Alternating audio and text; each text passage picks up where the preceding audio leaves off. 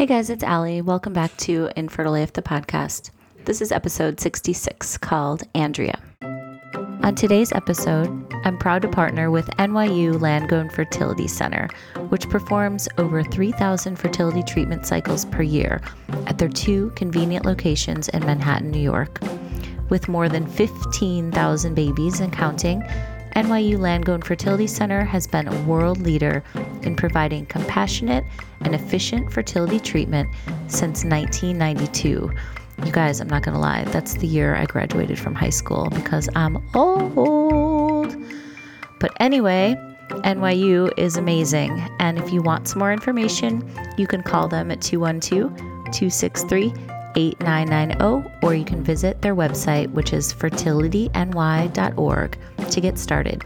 Again, it's NYU Langone Fertility Center, 212 263 8990, or visit their website at fertilityny.org. Thanks, NYU. So, before we get started, I just wanted to point out in case you guys don't know, Fertility Rally is live. And this is the new business babe from me and Blair from Fab Fertility, we've both, you know, experienced infertility struggles of our own. And we launched this on June 1st. And it's a community and a content hub for women and men who are navigating all of this stuff that we talk about on this website. So I won't drone on about it, but I'm super excited about it. We have lots of different levels of membership. We've got three month, six month, and 12 month giftable memberships. If you know somebody who's going through this and you want to do something for them to support them, but you're not sure what to do, it kind of makes the perfect gift. We basically want people to know that they are not alone. And we really have strived to make this the go to place for support and education and also entertainment because we feel like just because it's infertility doesn't mean it can't be entertaining. So check it out. DM me if you have any questions. It's at fertilityrally.com. Thanks. Love ya. Okay, so now I want to tell you guys about Andrea Syrtash, who is a New York based dating and relationship writer. She's an online broadcaster and an author, and she's also the creator of Pregnantish, the media site that helps people navigate the challenges of infertility and fertility treatments. So it's kind of an online magazine and something she started a handful of years ago.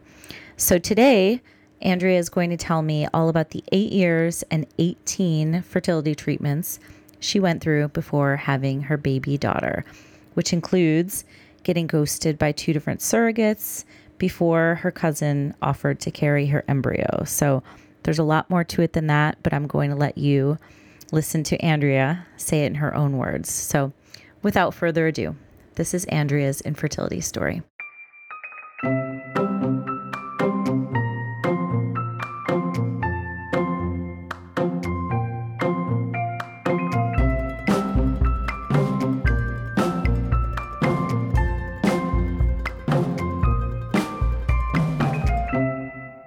I'd love to just start at the beginning with you. And I always love to ask, you know, growing up, did you always know that you wanted to be a mom and have kids? I did not always know I wanted to have kids. In fact, I didn't know if I wanted to be married.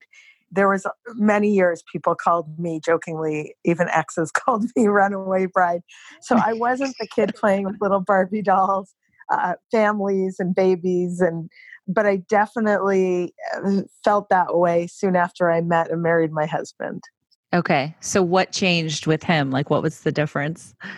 So my husband's a public school teacher and he was born to be a dad. I mean, when I when I saw him and still see him with kids, he's so incredible. He's so funny and so silly and so wise. And I just thought of you know like what how cool it would be to raise a child with him. It would be a different experience than i think i imagined when i thought of kids years before. And i really just you know i think for me he was the missing piece because i wanted to co-parent with him. Hmm i love that. That's so great yeah it was you know it's it, it became a burning desire i think this mm-hmm. is very mm-hmm. common with with infertility when we first got married and started trying not trying not really mm-hmm. you know not really tracking ovulation and not really trying too much i could take it or leave it i, I thought i wanted kids but i wasn't that keen uh, as I became a year or two in when it wasn't happening. And then it really crystallized for me. And mm-hmm. I thought, uh, this is real something I really, really want. And um, so, so that that certainly contributed to my desire. And yeah. it could have been my age because we started trying in my early 30s. Like I, we got married when I was 30 or 31, and we started trying soon after that. Uh-huh. And I just, uh, you know, I felt different probably at 21 than I did at 31 about being a mom. Exactly. Well, talk me through, if you don't mind, those, you know, the first couple of years, like what what was going on? You said trying, not trying, which I love. But were you when did you get to a point when you had been trying and you realized that there might be some sort of issue? Well, I knew from a young age that I may face some infertility. And this is a probably unique part of the story because I've interviewed so many people, you know, through Pregnantish who didn't right. know that they had infertility. But when I started menstruating around 14 years old, a doctor told me I likely had endometriosis. Mm-hmm. I had never heard of that. Just due to my painful periods, they were very long. I was out of school. And I was put on the birth control pill. And I remember him saying I may have issues later mm-hmm. and to check out my fertility later. So when I married Michael, my husband, I told him it may take us a year or two to get pregnant. I knew I may have some issues. I never imagined the epic journey we encountered. But yeah, I definitely knew we may have an issue. And I think I should have, you know, in, in retrospect, it's interesting that I didn't think to do testing with an RE or even an OBGYN in those years. Mm-hmm. I just thought, you know, we'll be patient and it'll it'll happen. Right. So what kind of in endometriosis did you have? Like was it super painful or there's so many different kinds that people go uh, through? It was I mean when I was a teenager it was debilitating to the point that I'd miss school for days on end. I would be in the hospital. Whoa. Uh, I would bleed. You know, this is a graphic, but it, it's a show. We could talk about this. Yeah. For sometimes 10 days. And it would be so painful.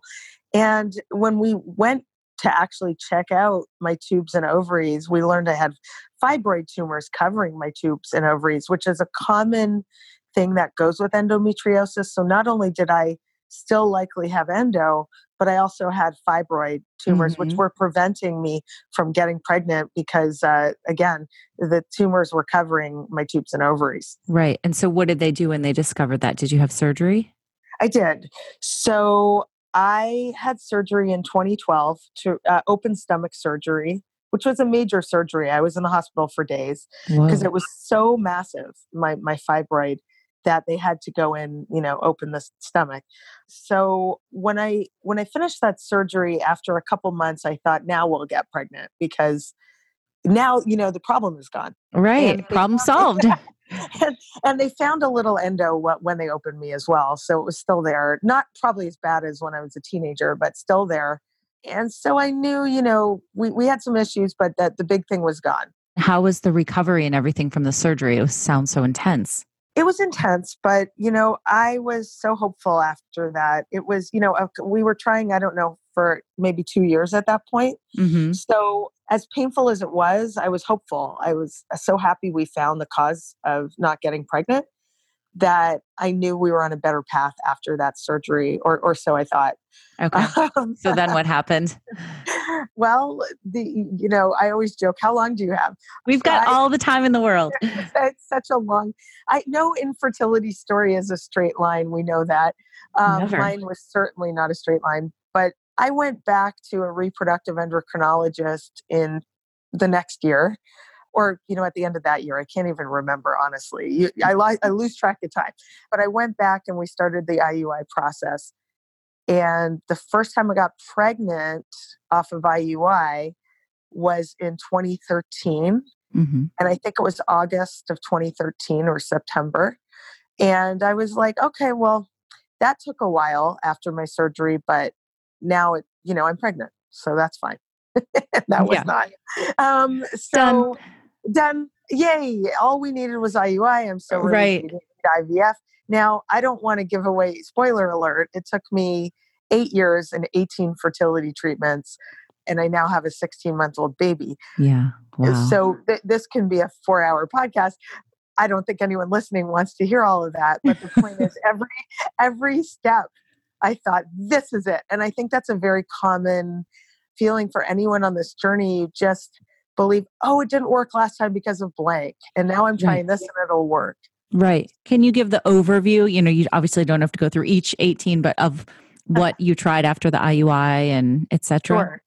Yeah, so like a lot of people, our insurance, my husband's a teacher. We had really good insurance in New York.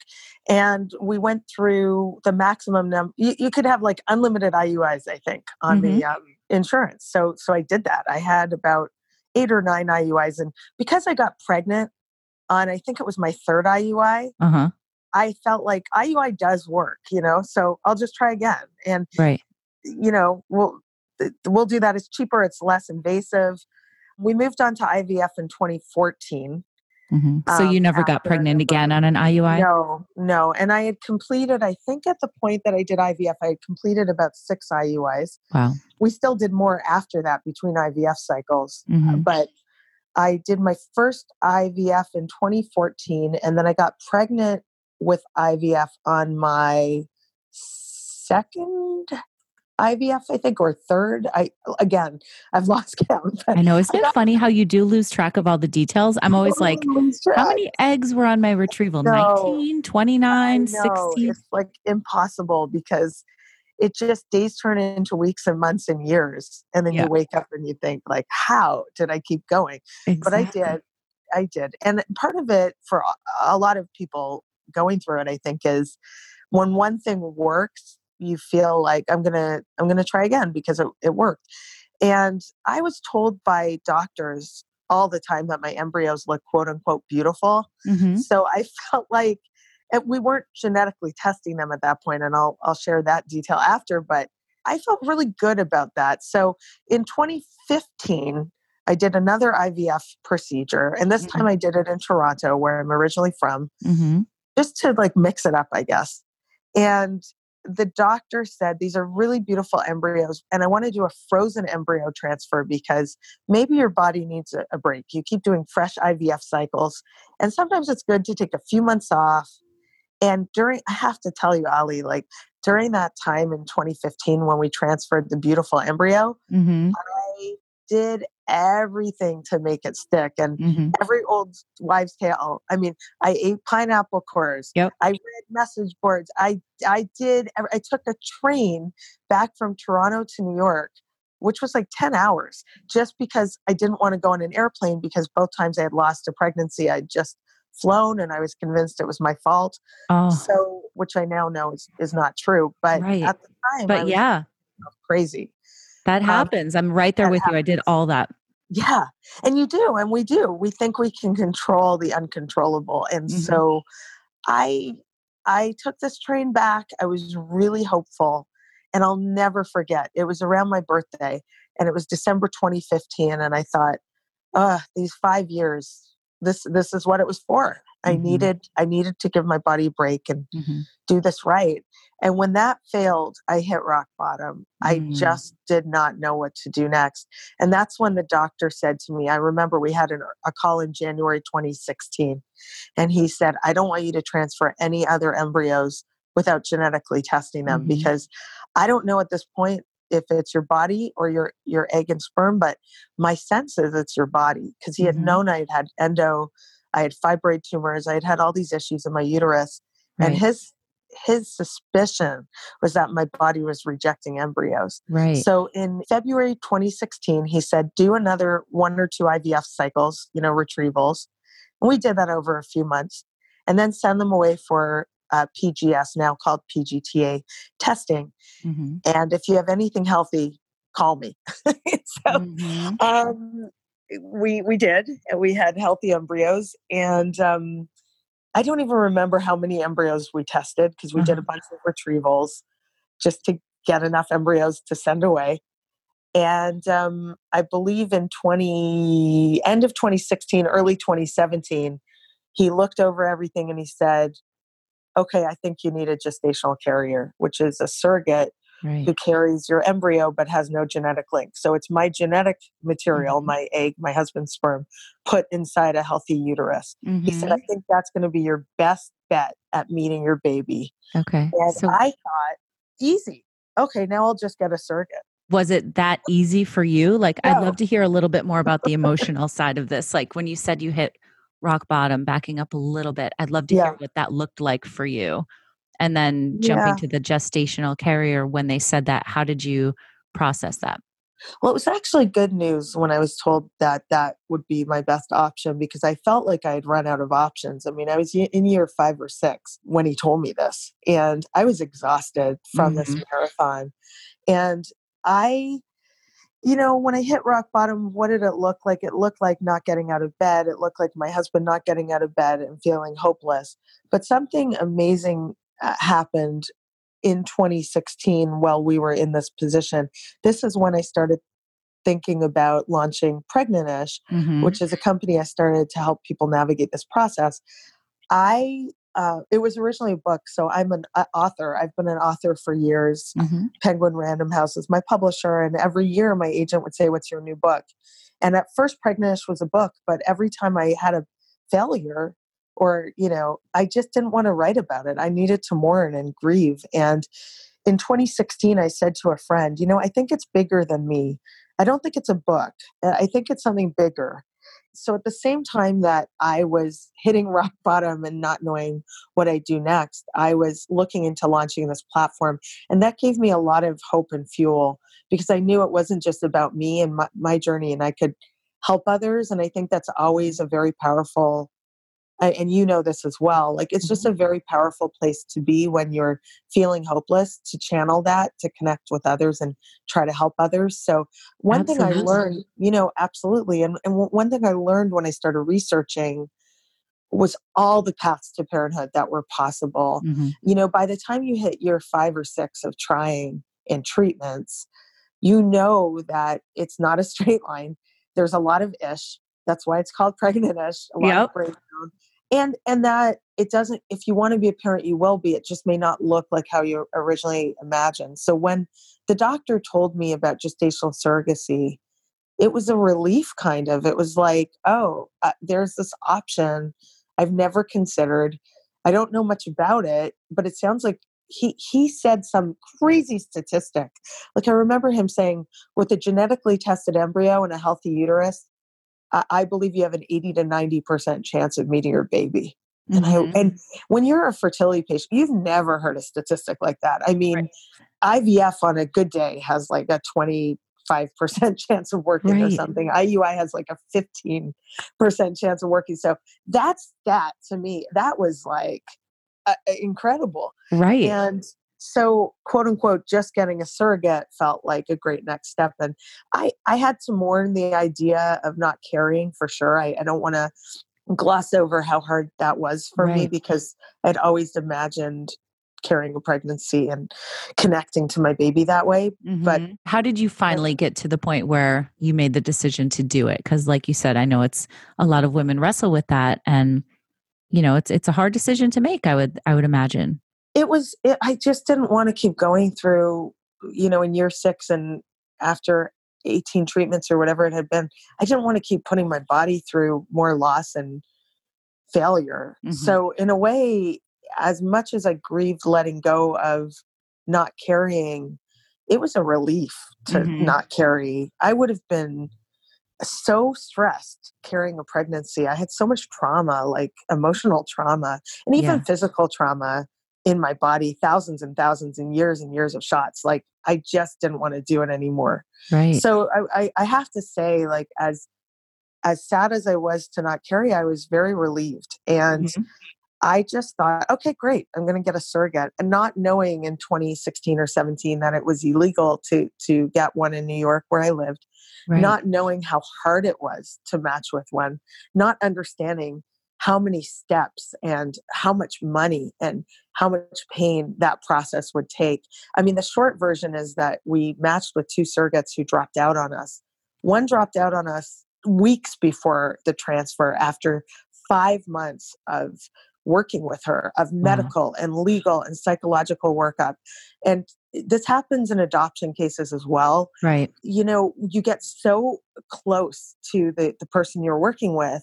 And I felt like hopeful this this is it and she told me after the first surrogate dropped down on me she said i'm not going anywhere i know the pain you've been through and then she left me at the altar Wow. um, and that happens and what I happened was- ultimately? Like, did they just we'll never know them? i never heard from her again i literally don't know what happened wow. the agency i worked with told me and we stopped working with them for good reason because they matched me with two who dropped out on me told me that she had come across financial hardship. I mean we were paying in canada where we were working at the time with a gestational carrier. You can't be paid to carry but but you get all your bills covered all Mhm. your you know daycare and, and house cleaning and anything else. So i i thought that was a, the fault of the agency for for you know matching me with someone who wasn't that stable truly but we don't know what happened. I never heard from her again. For months i was in touch with her sending flowers gifts for her daughter we were in touch and then she ghosted me and i am a relationship writer so i knew in december she you know the the arrangement ended in january when we were supposed to do the transfer of 2018 Mhm. but i knew it was going to go down because she just stopped responding to my texts and my messages Yeah. and, or days would go by and it was just like a breakup and i i knew and uh, do you have that same grief that you feel after a breakup too? Like you do and i think it's worse i i do Yeah. i think what you know my friend candace who's our misconception that's her her blog Mhm. she she talked me through because she's also worked with surrogates and she said the pain of losing a surrogate is hard to explain because it's one thing you know i always say it's one thing when your body fails or science or it's it's a physical failure Mhm. but when it's human like when someone who you trust betrays your trust it's Yeah. it's it's very hard to come back from that so that was in January 2018. That was another very low point. Now we're in year whatever. And um, I, I didn't know our next step. We had l- lost over $10,000 in the workup with her. Mhm. And my husband's a teacher. I'm a writer. We didn't have like endless cash flow right. and insurance doesn't cover it. And uh, we didn't know what we would do. And then I got a message from my cousin in January 2018 that she wanted to help. Uh huh. And that changed my life. In terms of being the carrier. Yes, she, her husband uh, said, "Happy New Year. How are you doing?" I said, "You want the honest answer? Yeah. Not too well. How much time well." do you have? How much time do you have? And he basically, you know, I, I told him the truth of what happened, and because Alana, my cousin, and I are close, she she had known we were working with this carrier in Canada. She had heard about her, Mm. so she couldn't believe what she heard, and she just texted me one night, "Have you ever thought of a family member to help carry your embryo?" Mm. And I was shaking, like I can't even tell you how much I was shaking when I read the message. And Mhm. I ran into the bedroom and I, sobbing, told my husband, "I think Alana's offering to carry our embryo," and he was like, "No, no, I, I don't believe it." And I, and it just um, that's who delivered my baby who's 16 months Oh my god. so she's also four years old because the embryo was created in 2016 right. but but it took us that long to find a carrier and my cousin was my angel Absolutely. So we were going through IVF at the same time in 2015. I wish I had known Oh, you wow. back then. Me We could have like We- we texted could each like, other. high-fived in the waiting room yeah. yeah, exactly. Yeah, I have a couple questions, just backtracking a little bit. So, Yeah. Pregnantish, which I definitely want to talk about because it is such a great resource. I mean, you were like one of the first, you know, online magazines Mhm. basically dedicated to helping people with infertility and fertility and navigate this all these murky, shitty waters, if I do Yeah. say so. So it's been such a great thing. But I, I'm intrigued that you were able to do it while you were going through this because for me, I wasn't able to start my podcast until after I'd had my son and I was kind of like on the other side of it, you know, with for lack of a better Yeah. term. I'm just curious to hear how you were able to like be in the thick of it while still helping others and like writing about it and stuff. well i mean i think that i didn't know that i could do it honestly Mm-hmm. but I felt so compelled to do it because I've been a content creator as as you have for years Mhm. and a journalist and an on-air personality helping Mhm. people navigate relationships and i felt like the market was really missing the the site that i hope i created Mhm. which was a curated you know curated high quality premium content written by professional journalists edited by a professional editor filmed by a professional i mean my videographers have won emmys i, I take Mhm. content so seriously at pregnantish and i felt like that was missing in the category when and i know you know from going through that this back then like there were blogs and blogs are great but they're often first person there were medical sites which are helpful but for the medical si- stuff and then where did i find infertility content at the time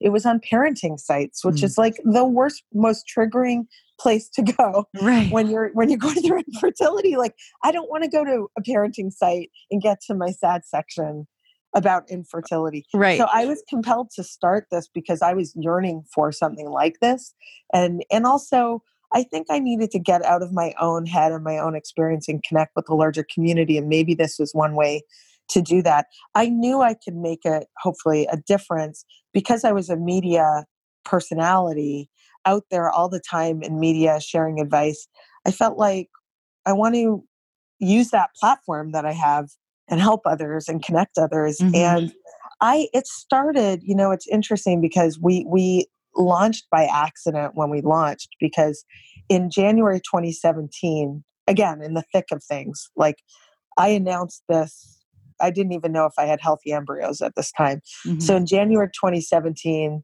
I did a Facebook post just to my friends Mhm. that said, you know, you, you you guys have seen me on television and you see me on book tours. And one thing you maybe don't know is behind the scenes, I, I've been struggling for, you know, years trying to has to have a baby. And um, I'm not sharing this because I want your sympathy, and I'm not sharing this to just share it. I'm sharing this because I know some of you reading are going through this, or you have close, you know, connections and loved ones going through this.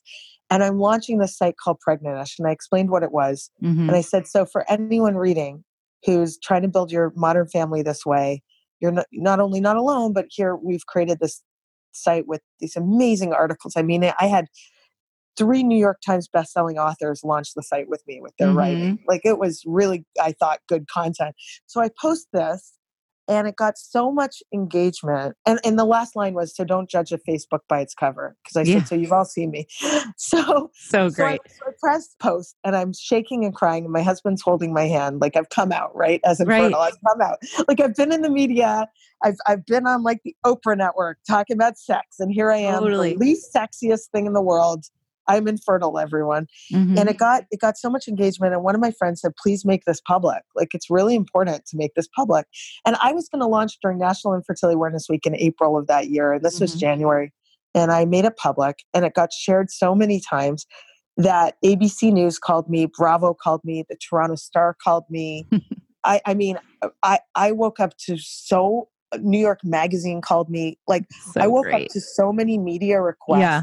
Because it was kind of unique, and thank you for saying that. But it, at that time, it really was. No, for real. And- You are definitely one of the pioneers in the content space for sure. Thank you. I mean, and and you know good content, and you produce good content. So it was it was yeah, it was just really important to come out with that. And you know, we launched like when I wasn't ready. So right. I, But are I- you ever really ready? yeah, no, but I mean, I didn't have all the art artwork up, Yeah. all the articles finished. I had enough articles, I had enough content that someone could read it before bed and feel like we were a real site. But since then, we've published over 50 writers. You know, we've worked with industry leaders across the country. We have great healthcare provider partners, but Mhm. also incredible audience who contribute such beautiful storytelling. I mean, I cry constantly. I got a submission today. We don't publish everything that's submitted. We're, you know, we have a submission process. Right. But I, I cried reading today's submission from someone who went through menopause in her 20s. And Mhm. I just am constantly in awe of this community. So it helped me. Like it helped me then and it helps me still. Yeah, absolutely. And you're such a great advocate too, which is where I first finally got to meet you. I'd been reading Pregnantish once I got into this space too and Mhm. had admired what you'd been doing and you're being so outspoken. And then finally, I got to meet you in person in Albany. Um, Yeah. I think I probably like fangirled out and was like, "Hi." Um, That was so good up- to meet you. Yeah, we were both uh, advocating for surrogacy Yes. legal in New York. Yeah. Right. So I just wanted to give props that like you've been such a vocal advocate and for this community and and doing so much for for everybody in it. So that's Thank so you. great. But let's yeah, let's talk about that before we wrap up. So you Yeah. obviously went with your cousin as a surrogate, but she was not in she was in Toronto, right? Or in Canada? No, so this is the weirdest part. Okay. My cousin and I were both born in Toronto. She lives in New Jersey. I live in New York. So that's Jersey. another.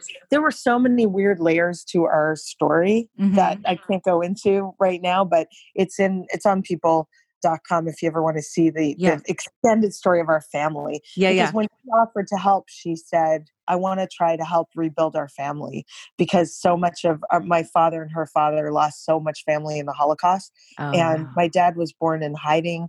And she just felt like that we could honor our grandmother who my grandmother lost two baby boys. Like she, she went through Wow. hell with baby trauma. And my cousin just uh, felt like this could be, a, she could take our, my embryo, carry it. She had had good pregnancies before. And she just felt like, let, let me try to help. Like this would be a real great thing for our family's story. Oh, it's so beautiful. Yeah. And what So- tell me a little bit about the experience like with her. Was it how were you It- going to the appointments and like how involved Mhm. were you with all that stuff? Well, I I think it's really important in any surrogacy arrangement and gestational surrogacy arrangement is different than traditional surrogacy, but both involve someone, you know, giving you the greatest gift of life ever. Right. And Wait, sorry, think- Andrea. Do you mind just explaining for people that might not know? I know you already said what gestational means, Sure. but what is traditional? Well, traditional isn't practiced as much today, but it, Mhm. at all. But some places in the world it is. It's where the surrogate's using her own egg hmm and that's a very different process you know when she delivers because it's her genetic baby Right. whereas gestational surrogacy means the carrier has no genetic link to the baby Right. sometimes someone uses an egg donor with a gestational surrogate and like their husband's sperm or a same-sex mm-hmm. couple might use their sperm you know and an egg donor.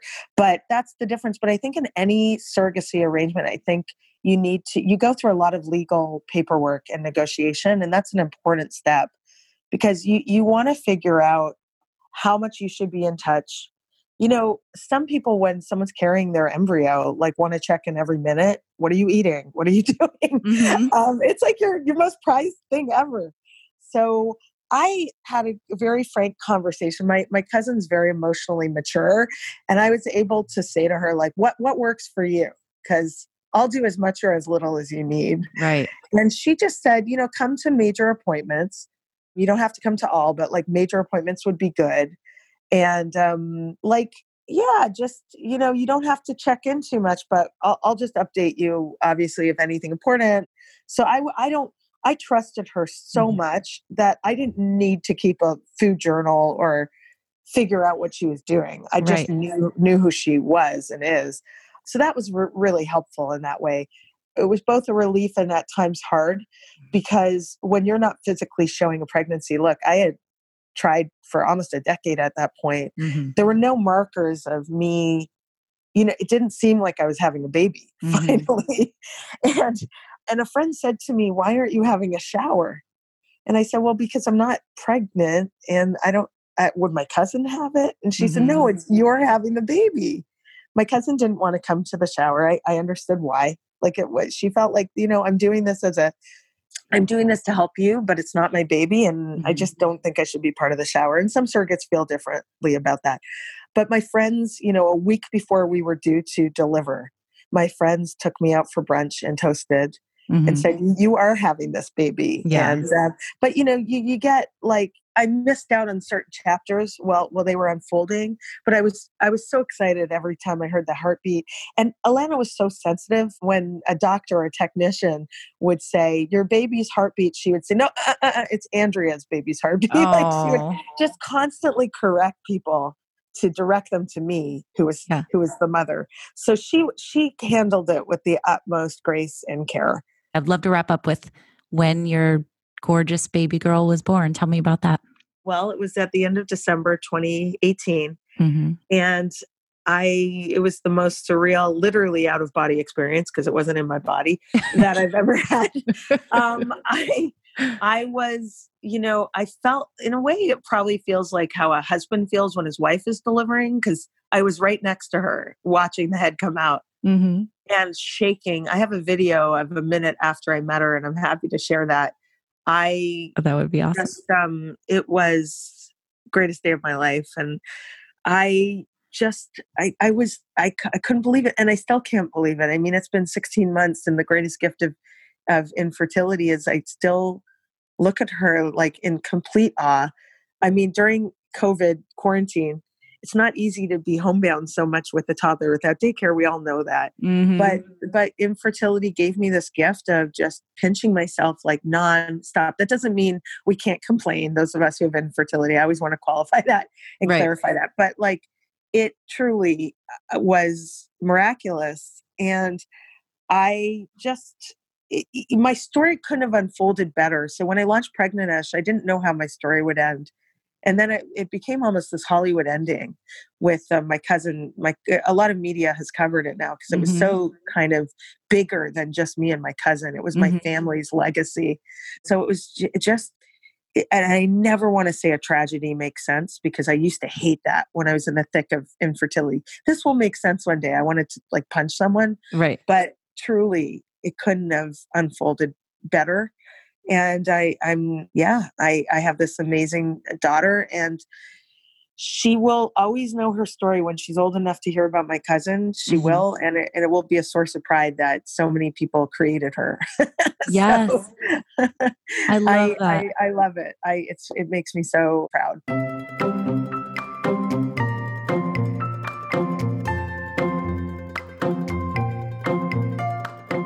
Okay, guys, isn't that the greatest story? I love how her family came together to support her and how her cousin came through as her surrogate. So, Andrea, thanks again for sharing that story. Thank you guys for listening. I hope everyone is doing well, and I will talk to you guys next time.